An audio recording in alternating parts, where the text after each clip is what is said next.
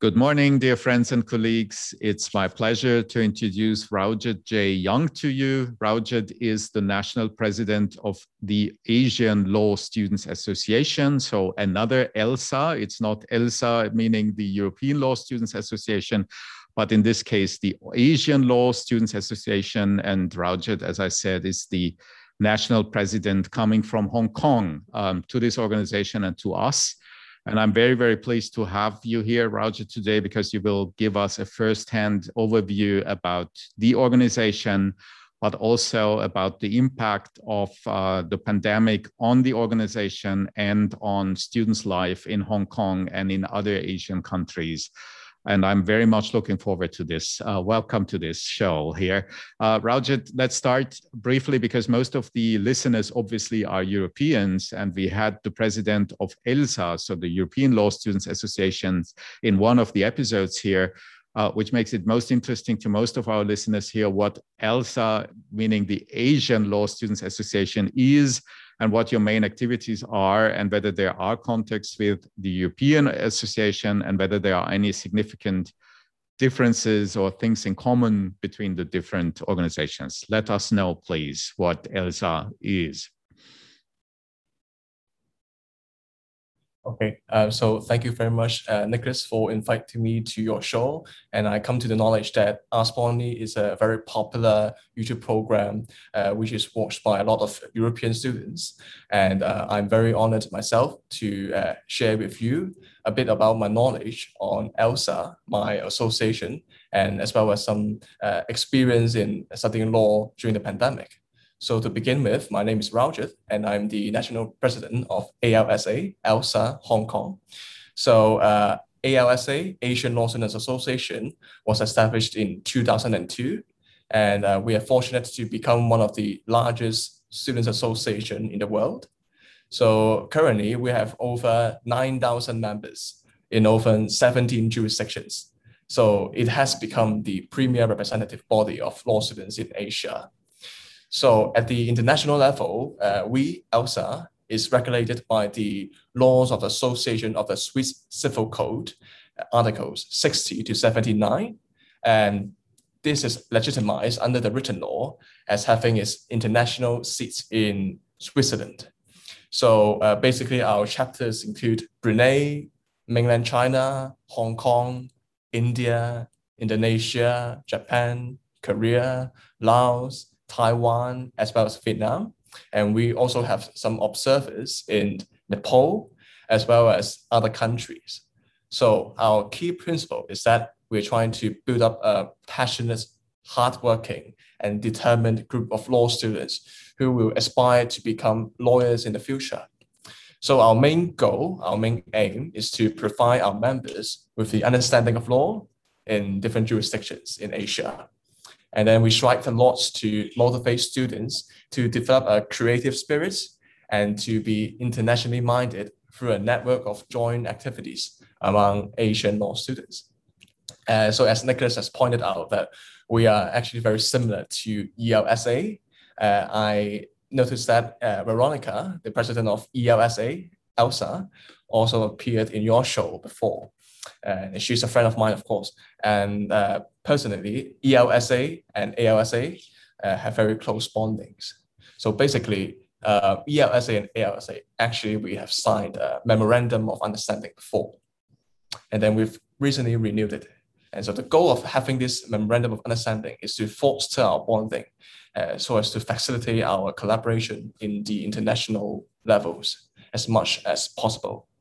So besides ELSA and ALSA, we actually have other similar organizations in a global perspective, such as the Australian Law Students Association, which could be simplified as ALSA as well. So we're actually an international umbrella organization that has different branches. An African Law Students Association, again, starting with an A, right? So there is some kind of trademark issue here, because all of you sound very similar, but you're also doing very similar things. So, and your role in this organization, Rajat, is that you're representing one of the national organizations, correct? And if so, what are your personal main activities within the organization? Okay, thank you, Nicholas, for pointing out. So I'm the national chapter president of Hong Kong, meaning that I mostly monitor all the activities of our local chapters in the Chinese University of Hong Kong, the University of Hong Kong, the City University of Hong Kong, the Xiamen University, as well as the University of Law Hong Kong branch. So basically, I also represent the interests of Hong Kong in our monthly governing council within ALSA, within ELSA, during which all the national presidents from our respective chapters in Korea, Japan, etc., will discuss the amendments of our constitution and book of guidelines, as well as we will bid for hosting various international events, etc. So basically, we have a lot of work to do. We need to communicate with our representatives in various Hong Kong universities. I need to talk with them and have regular meetings with them and to see how the promotion of our associate works in their respective universities and so on. So it's a kind of hectic job. And what is ELSA doing typically at the typical Hong Kong university? So is it supporting students? Is it organizing moot courts? Is it bringing in some practical input into the studies? What are the main activities that you deliver? Well, we do a lot of activities, and we understand that because of the pandemic, it is extremely hard for us to hold any physical events, such as a physical routing competition or a physical networking event. And I understand that. So in the past year, ALSA Hong Kong has launched a vast array of activities online to help students catch up with various interesting topics. For example, in October 10th last year, we invited Mr. Jeremy Dean QC. He ranks the first in the UK bar to be our guest speaker to have a webinar on the topic of defending the indefensible as soon. So basically, we have this lecture to invite Mr. Dean to share with our students his knowledge and his personal experience as a barrister in the UK, and how his experience could help our students to develop their interest or uncover their interest in the criminal law, etc., and so on. And this is a very successful event, and we usually have law students from all our local chapters in Hong Kong, meaning all the law schools in Hong Kong, to participate in this event. And during that, we have more than 60 members who joined in as participants, and they've raised a lot of questions to Mr. Dean QC and so on. And besides from this lecture, we also have a lot of joint events with foreign organizations, for example, as we realize that it is not sufficient if we simply hold a local event for our students. There are many types of events in Hong Kong where students could understand and network with local students from other law schools. But I think that it is not enough because as we all know, Hong Kong is an international city. And putting Hong Kong aside, I think all law students have to possess a global vision and a global mindset so as to cope with the changes of our society. And because of that, ELSA Hong Kong has collaborated with foreign organizations, for example, Future City Lawyers from Britain, to provide a cross-border webinar.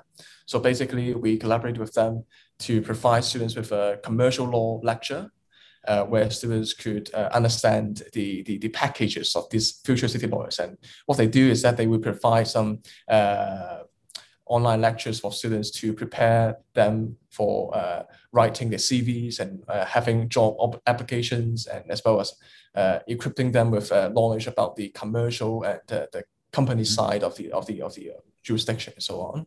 And then throughout this kind of global connections or collaborations, we could possibly link students with foreign students and so on. And that will help them extend their network to a far greater extent, I think. So this is one of our activities. And we also, of course, have networking event for students. As reflected by a lot of students in Hong Kong, they complain that, well, because of the pandemic, they can't even go to school. They have to stay at home all the time and glued at the computer screen. And then they feel like, well, they have lost a lot of chances to broaden their network with students, right? So we provide them with networking events locally. And of course, and it was held on Zoom. so that we had some breakout room discussion sections for them that they could link up with students from other law schools and so on.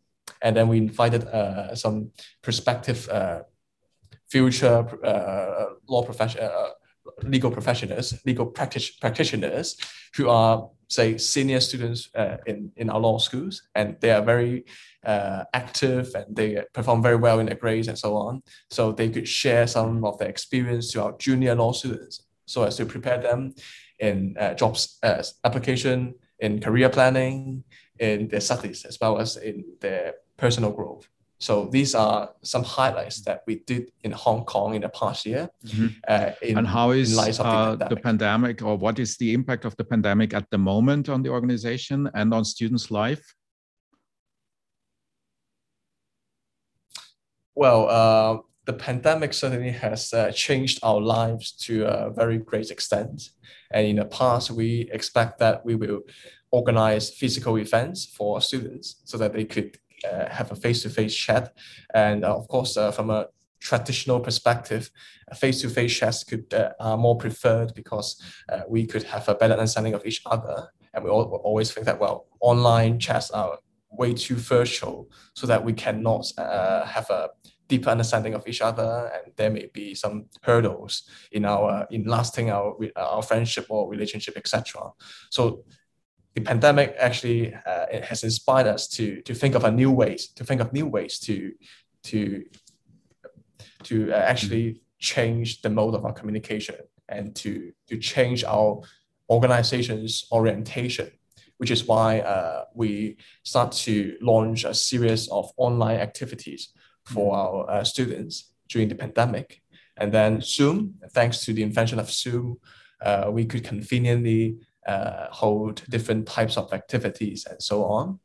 And that's why you mentioned routing competition and lots of different activities, which are very popular and typical activities for law students.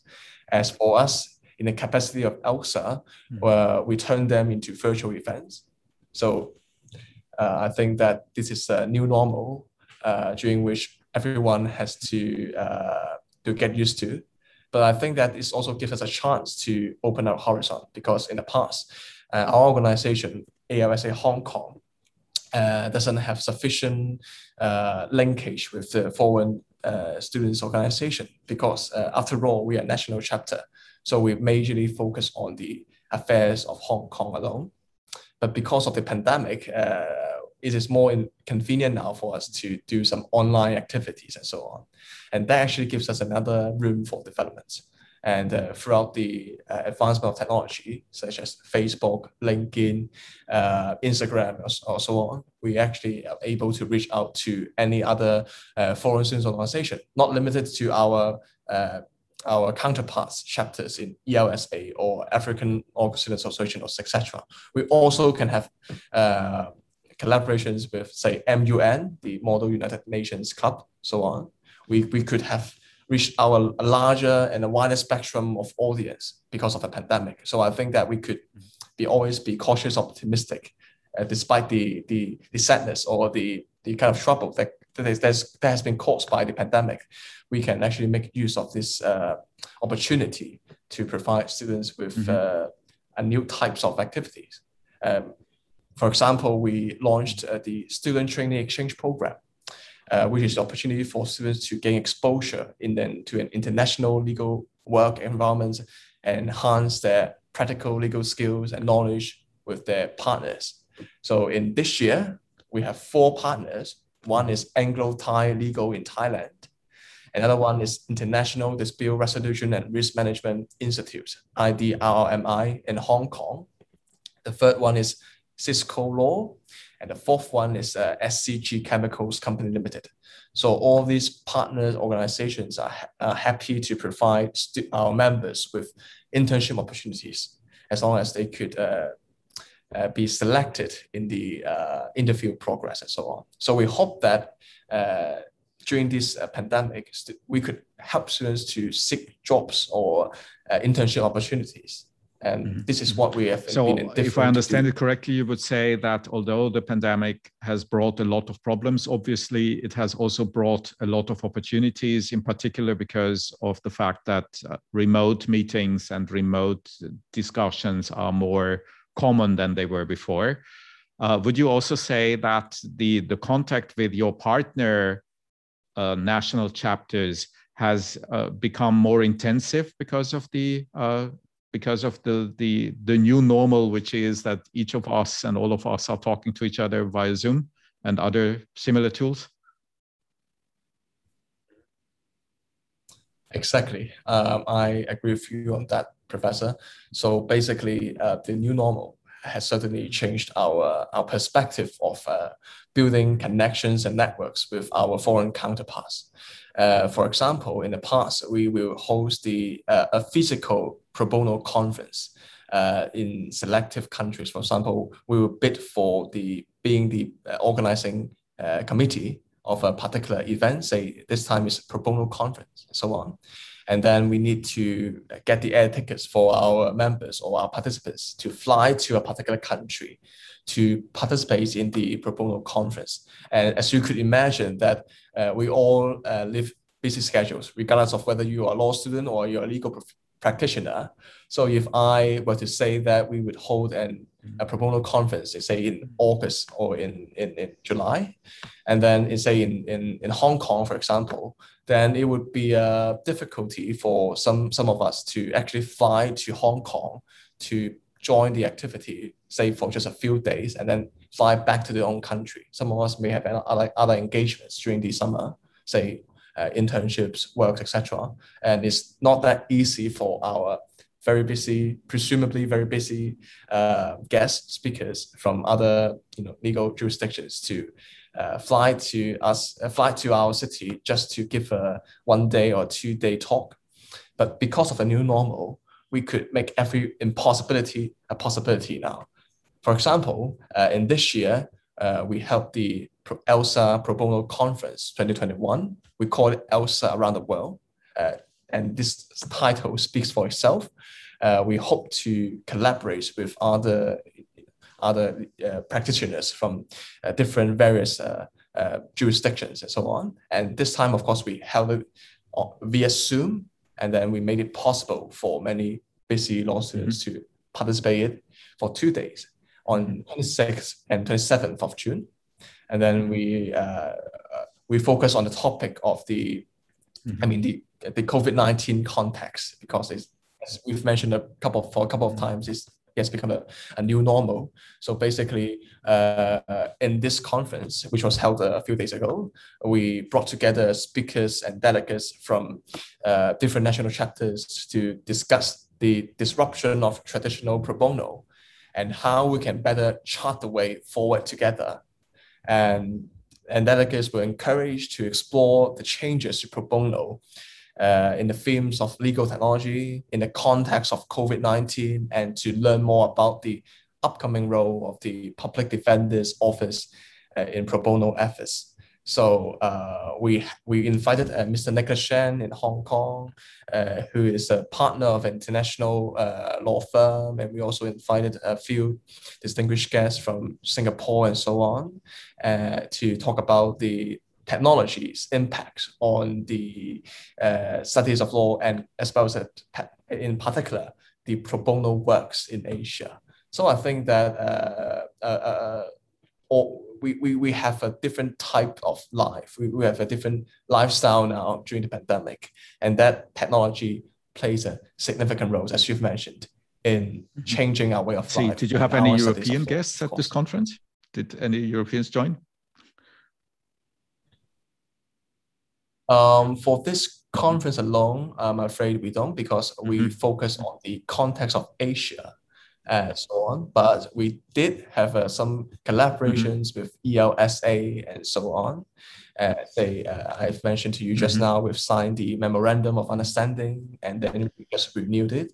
So actually, the memorandum itself makes a commitment to invite the European law schools to participate in our annual ELSA conference, and extends an invitation for the ELSA president, so which is Veronika presently, to attend all our council meetings and vice versa, of course. So we have a lot of collaborations with the European side, and we understand that it is very important for us to communicate more with friends from the other continents, so that we could share our experience together. We're always compatible with each other. For example, we actually launched a program called LEGIT Timed, LEGT. LEGIT MED, Legit Timed.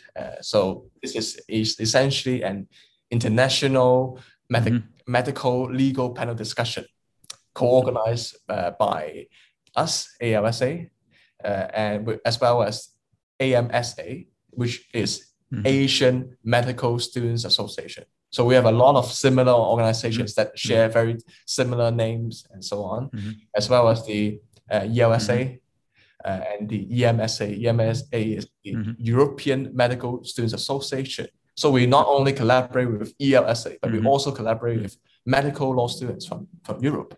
And the very goal of this activity, of this panel discussion, is to facilitate medical and law students worldwide to learn and discuss with each other about the personal medical autonomy, namely euthanasia. Well, as one of the issues that all of us are facing is how to deal with different time zones, by the way, right? So when you have such an international audience, right? So what the optimal time zone to follow then would be, because that is obviously an issue when you have Asian and Australian and Europeans and Americans in the very same conference.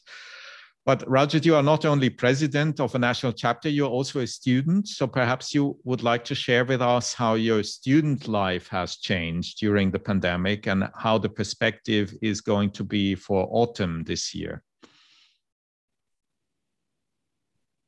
Okay, so it is certainly a very tough time for students during the pandemic, because in the past, we have physical lessons, meaning that we could communicate with our professors at campus if we have any inquiries about the studies of law. And so the pandemic certainly has a negative impact on our studies of law. So I would like to cover a few aspects of the negative impacts on our studies of law. And I will talk about the good side and the positive impacts it has brought us during the COVID-19 crisis. So a controversial issue which has been caused by the corona is that it has affected our examination method, because traditionally we all have physical examination. It means we have written exams on campus, but because of the pandemic, the law school, say my law school, the Chinese University of Hong Kong, has launched the Respondus Lockdown Browser System, which is essentially a lockdown system to monitor our activities online, so that we could have an online examination, which lasts for the same duration as our written examination. But the only difference is that we can do it at home, but with the monitoring system, including a webcam and the software that would watch over our exam period. But some students found that there are many problems. For example, the lockdown system requires our students to glue at a screen all the time so that the webcam can trace it. And in some occasions, when students didn't look at the webcam, the system automatically locked out, so that the student must retake the exam in another occasion. And then there's no separation between the question and answer book. So if we have a written exam, then we have a physical question and answer books that could help students to highlight the key points and jot some notes on it. But with the online version, then students have to scroll down the page, and that will increase their time on working on the question. And then they could not highlight the main points and print out the papers, etc. And there could be a lot of technical errors. For example, if the system was dead, if the system goes wrong, then the whole cohort or the whole body of students attending the examination, we need to face a makeup exam, and that will increase the time cost for all of us. And it's from an administrative level, it's not efficient to actually hold a series of makeup exams consecutively after the failure of the system. So that is a problem that is faced by us in Hong Kong. But for the bright side, I would say that it would increase the flexibility of our legal learning, because not every one of us has a hostel in our school. So some people could live very far away from the campus. For example, myself alone, we need to spend like 45 minutes to travel to our school. I don't know whether it is a long duration in the eyes of the European, because I know that Vienna or other European cities may be much larger than Hong Kong. But from as you know, that Hong Kong is a really small and condensed city. So from our value, then spending 1 hour or 2 hours traveling time is already a very huge cost. So if you imagine you have an 8:30 lesson in the morning, then I have to wake up, say, at 6 in order to get back to school. And of course, that will be a tiring experience for most of us. But thanks to the e-learning, online learning method, I could now possibly wake up 30 minutes before my lesson to catch up a bit without facing any risk of failure to attend the lesson. And I think that is a very bright side of the online learning method during the pandemic, is that it could shorten our traveling time.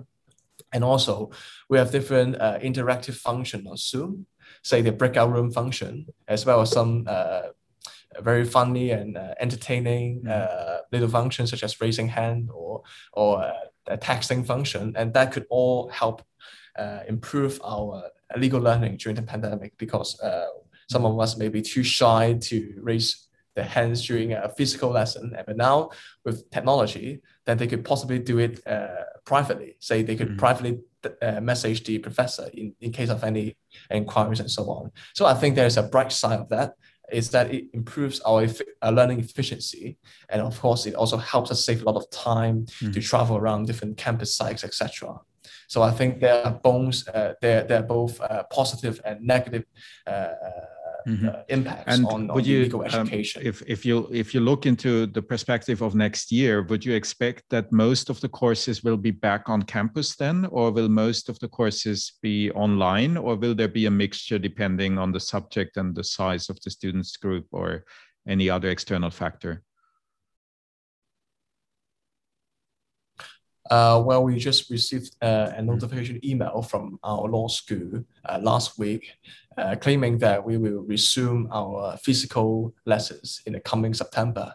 So I would certainly expect that it could be subject to changes, because the pandemic situation is still a bit unstable in Hong Kong or other Asian countries as well. So I think that mixed mode is a good alternative for our students. And we have been practicing mixed mode for half a year until now. So basically, students could choose either to stay at home to watch, to attend an online lesson, or they could physically attend the lesson at school campuses. So I think it's a good choice for us to possibly judge whether we should go back to school or not, based on the situation of the pandemic. But from my perspective, from a personal perspective, I think the safety of our students, it should be our first priority. So in case the pandemic worsens, then I would certainly hope the law schools could cope with that by switching the lesson pattern to be completely online learning. The main system that you were using at your university, if I understand it correctly, for teaching purposes was Zoom. Is this a de facto standard in Hong Kong and in the other countries that you have an overview on? So is more or less every law school using Zoom, or are there differences in the technology that is used? I will first talk about the situation in Hong Kong, then I could possibly discuss the situations in other Asian countries from my knowledge. So basically in Hong Kong, because our legal education is regulated by the Law Society of Hong Kong, meaning that any changes or any significant decisions on the changes of our school policies regarding the examination method, the assessment method, as well as the mode of learning should be discussed with the Law Society and should seek their approval before any further steps should be taken.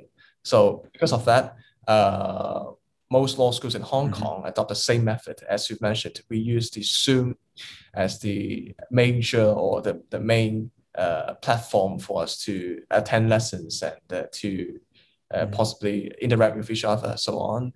And I think it's become a new normal now for us to use Zoom, and that different schools, however, have various methods in assessment and so on, and that could lead to a problem. For example, in my school, in the Chinese University of Hong Kong, as I've mentioned a few minutes ago, we have the lockdown system, which regulates students' activities during the examination to prevent any possibility of cheating and so on. But some other law schools may have different methods in Hong Kong. For example, say at HKU or CityU, they could have take-home examinations, meaning that students could simply submit a paper within the deadline and without the need of installing a lockdown browser system, which regulates activities during the examination. So we have a wave of debates in Hong Kong on which method of examination or which method of assessment works for the best interests of our students. And then another controversy we face here in Hong Kong is that whether law students should be given the chance to apply for pass-fail of their grades, meaning that during the pandemic, some students actually contest that they should be given a chance to apply for pass-fail, and they don't have to be graded during the examination, because they think that the pandemic has a very negative impact on their education and so on, and it's unfair to grade them as they have been during the normal situation, so on. But the law schools in Hong Kong are very divided in the implementation of their assessment method. For example, in my school in Chinese University of Hong Kong, our professors insist that we need to have our grades calculated because they're very important for our future. They don't want our employers to see that, well, some particular law subjects are not graded, but simply indicate pass or fail. They think that this would be an issue and would affect our possibility for job application successfully in the future. While some law schools think that they should give a higher degree of flexibility to our students for them to choose whether to apply for pass-fail or to apply for grading. But that could lead to unfairness because some students may think that, well, I'm not particularly good at that subject. That's why I could apply for pass-fail, and that to escape any effects on their cumulative GPA. And it may help them get a first-on degree because they exempted the grading of some particular subjects that they're weak at. So there are a wide range of debates and controversies in Hong Kong, and we have student representatives within our system. Let's say in my school in CUHK, that student representatives actually discuss with our program directors and our associate dean to reach out a conclusion or a consensus on which type of examination assessment method is for the best interest of our students. And I think that there's not a perfect solution to all of the questions mentioned. So in the Hong Kong context, I would say that there are still some debates over particular topics, and we hope that there would be a better solution in the future to address those problems. But for the other Asian countries, for example, I come to the knowledge that, well, for example, in Sri Lanka, the pandemic actually affects their entrance to the bar examination, because I noticed that in Sri Lanka, for example, the law students have to attend the bar exam in order to be admitted to be legal practitioners. But because of the pandemic, the bar exam in last year was postponed in the middle, and then the format could be ever-changing in Sri Lanka. And Zoom is a very typical method of hosting lessons in their country, but there are some controversies also in their online examination method, So basically, there are a lot of reported cases of cheating by students during the online examination and so on. And there could be other types of solutions in other countries. For example, in Myanmar, the whole academic year is stopped, is suspended. So to them, the pandemic has brought a much huger impact on their education system. So the State Administration Council in Myanmar, actually, you know, there are some problems there and so on. And then a few students actually tried to reach to the government to enlist a reopening of school and so on, but the school is still suspended. So I could imagine that the law students, my friends from Myanmar, are facing a kind of a bigger challenge compared to us during the pandemic. Yeah. Also, in, also I didn't want to interrupt you. So, sorry. Yeah. Also in.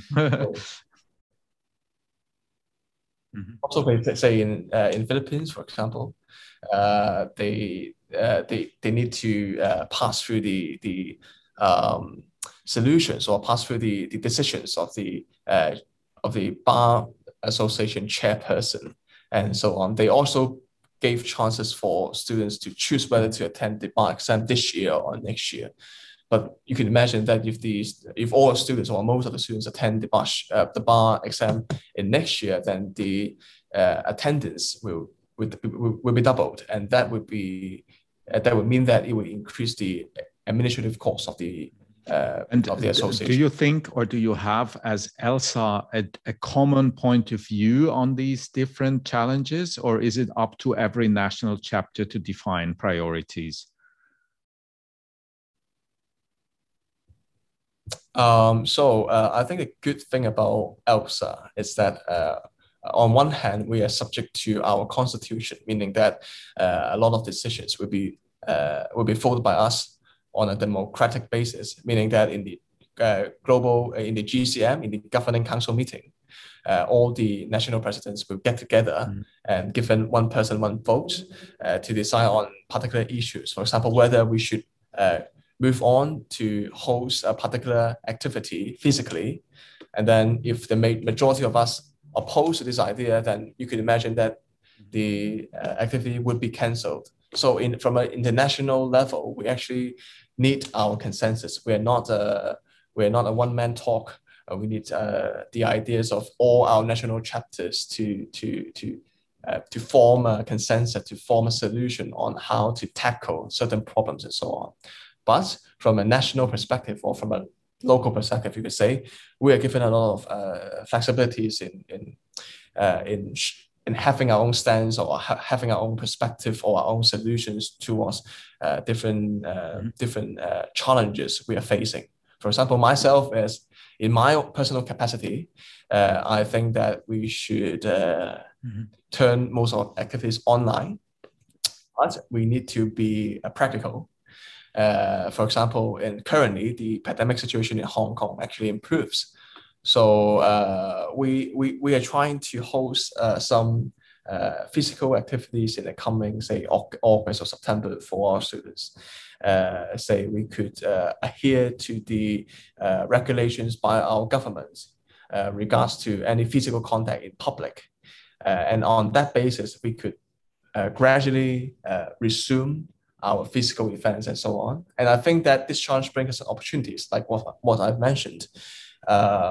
We are given a lot of flexibilities in our decision making. We could make use of this opportunity to create more and more chances for our students to broaden their horizon and so on. But for other national chapters, for example, say in Macau or in China or in Taiwan, they may think that it's not a good chance for them to resume their activities during the pandemic. So they may be less active during the pandemic. But I think it's totally fine because we are given our autonomy in managing our personal, our national affairs within this organization and so on. So I think that I respect their decision and so on. But for, like, say, other national chapters, they would prefer having some communications with other counterparts, because we think that exchange of views is very important, especially, as we mentioned, we're now living in a global village. We're not living in a if we could exchange our views and so on, then we could tackle the challenge together with more insight and so on. So in my capacity, I fostered a collaboration with ALSA Singapore, ALSA Philippines. We call it ALSP, to launch a legal camp for our law students in September. So it will be an online camp, presumably. So we hope that we could exchange our views for the pandemic during this very difficult time. And I think it's always a good thing to collect ideas from people from all walks of life to gain their insights, because some of the experience could be transported to Hong Kong, for example. Say for the experience in Philippines or in Sri Lanka or in other countries and so on. So I think knowledge could be transferable.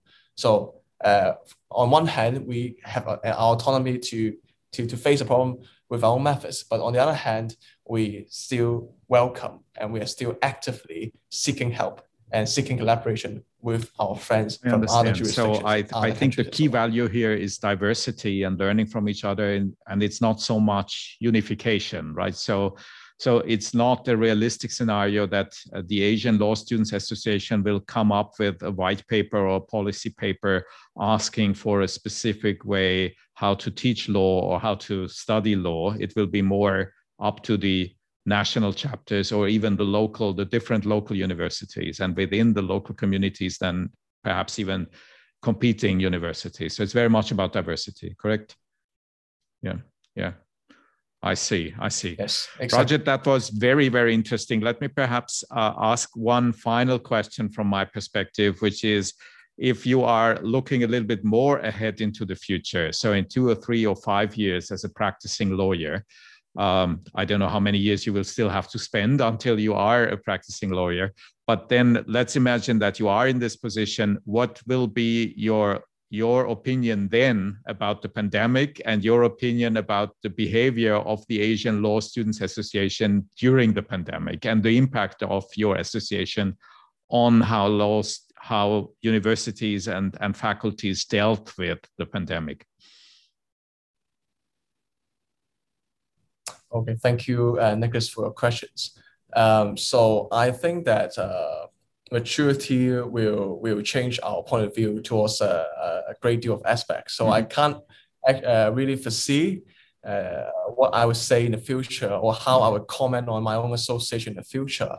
But I think it's always good to look back, to go retrospective in order to reflect our own mistakes and to incorporate our previous experience in our future challenges. So I think that's always a good practice. I would imagine that the pandemic would change my life both positively and negatively. But I would say I would be more optimistic in the future, because as we all know that studying law or practicing law is a very tough and difficult job, which is why many law students quit law school each year. So in order to finish our job, in order to handle our job well, we need to be optimistic. It is a very key attitude towards our life and so on. So I would say the pandemic did have caused us some troubles during these few years, but we also have a lot of opportunities. And this is why I could have a chance to meet you, sir, online, and then I could have a chance to speak at your famous program and YouTube. So I think that these are all chances created indirectly by the pandemic and so on. And looking back in a few years' time, I think I will still appreciate the chances I have. I'm a Catholic, so I would also extend my gratitude to our Almighty God for giving us some backup during the pandemic, during the difficult period of time and so on. And also on my comments on ALSA, the Asian Law Students Association, will be that there are always more that we could do. I appreciate the efforts of my counterparts, my colleagues, my friends from the association. They did a very brilliant job in launching a series of activities for students. And it's not easy. Although it's held online, we still need a lot of manpower to monitor the activities. We need somebody to check the attendance. We need somebody to monitor the Zoom functions. We need others to handle the registration and so on. So I think all of these are working experience that could help us with our future jobs or our future works as a fully fledged lawyers. So I think the pandemic has opened our horizon to a greater extent. We would be more brave. We would be more daring to seek out, to reach out to foreign people for networking and various purposes. So if I would need to suggest a few ways to improve my association and so on, I would say that I suggest we will hold a summit for all our Law Students Association regularly, say in summer or in December, because that right now, as I've mentioned, we did have collaboration and a memorandum of understanding with ELSA and other continents associations, but we don't have a one-off event that is particularly made for all the leaders to get together to discuss, say to have a roundtable discussion, etc. And I think that's very important. And this is why UN is here, because we are living in global village. And if we have regular meetings, then we could share our insights in a one-off basis every year. We could share our insights and our methods and so on, and that could inspire us to a tremendous level. So my suggestion would be that we could form a larger, say, international law students association in the future that includes ALSA, ELSA, Australian, etc., so that we get together to form a larger organization that serves our earth, our world as a whole. So that's my but that's a very positive and very demanding perspective, I think. So there's plenty of work to be done, but we let's start with it today.